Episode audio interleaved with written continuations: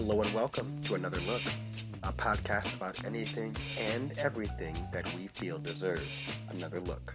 Love it, hate it, or somewhere in between, today I am going to talk about Uncut Gems, and I'm your host, Jeremy McKinley. Alrighty, so Uncut Gems is the new film directed by the Safdie brothers, Josh and Benny. Uh, the film stars Adam Sandler, Lakeith Stanfield, Julia Fox, Idina Menzel, Kevin Garnett, and yes, I do mean NBA superstar Kevin Garnett, amongst many others, in what could only be described as a whirlwind of a movie. Their previous film, Good Time, was hailed as one of the best of the decade, and I can understand why, to a point. I um I didn't love Good Time as much as everyone else, but I do think it is a very good movie with an absolute knockout performance by Robert Pattinson. Uh, however, their new film, in my opinion, is uh, a little bit better for me. It has a uh, it has a cleaner and more satisfactory ending for me, and uh, I'm always about the concluding point of any given story. Like, what's what's what are you trying to say here, right? And sometimes I feel like uh, with Good Time, anyway, that it it just kind of ended. Know, it didn't really feel like a conclusion. So, uh, and I, I may have seen something different than everyone else, but that's how I read the ending. So let's talk about uh, their new one, Uncut Gems.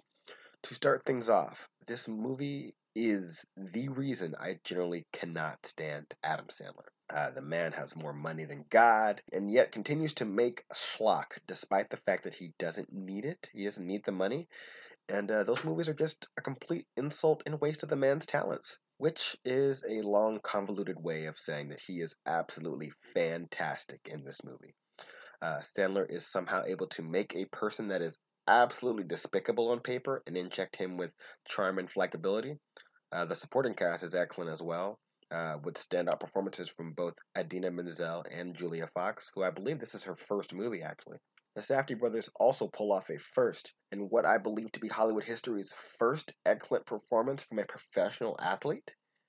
Yeah, it's um Kevin Garnett is really good in this movie, and it's up up until this film, I've never seen a professional athlete give an actually good performance where they weren't just kind of mumbling their lines. I mean, I would say that um in his small bit in Trainwreck that LeBron James was pretty good. Uh, he was very funny there, but you can definitely see the edges of uh, his acting range. But he was a but he was definitely uh, he was passable for sure. And and when it came to the funny stuff, he delivered. But Kevin Garnett, all around in this movie, was uh was pretty stellar, uh, especially for an athlete. Now, to break down the story, uh, Sandler plays a New York jeweler in debt with some dangerous people, and on top of that, he has a huge gambling addiction. Uh, the film is a roller coaster of a story as we watch this man get himself in and out of trouble and then back into even bigger trouble. Uh, the best word to describe this movie is busy. The dialogue is delivered in a rapid fire pace that is constantly overlapped by people talking over each other. Big props to the sound mixer for making all the important dialogue stand out amongst the audible chaos.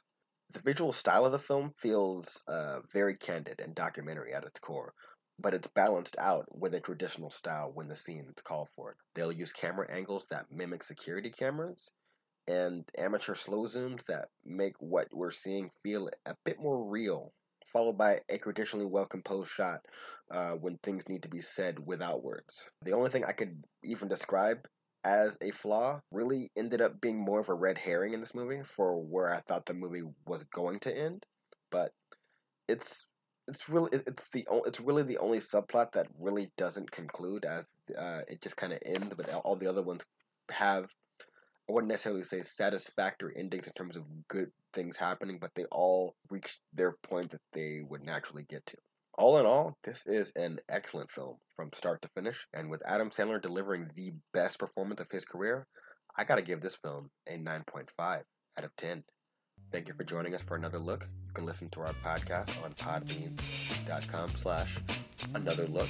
You can find us on Facebook at another look, and you can tweet at us at another look. That is with three O's. I am Jeremy McKinley, and thank you for joining me.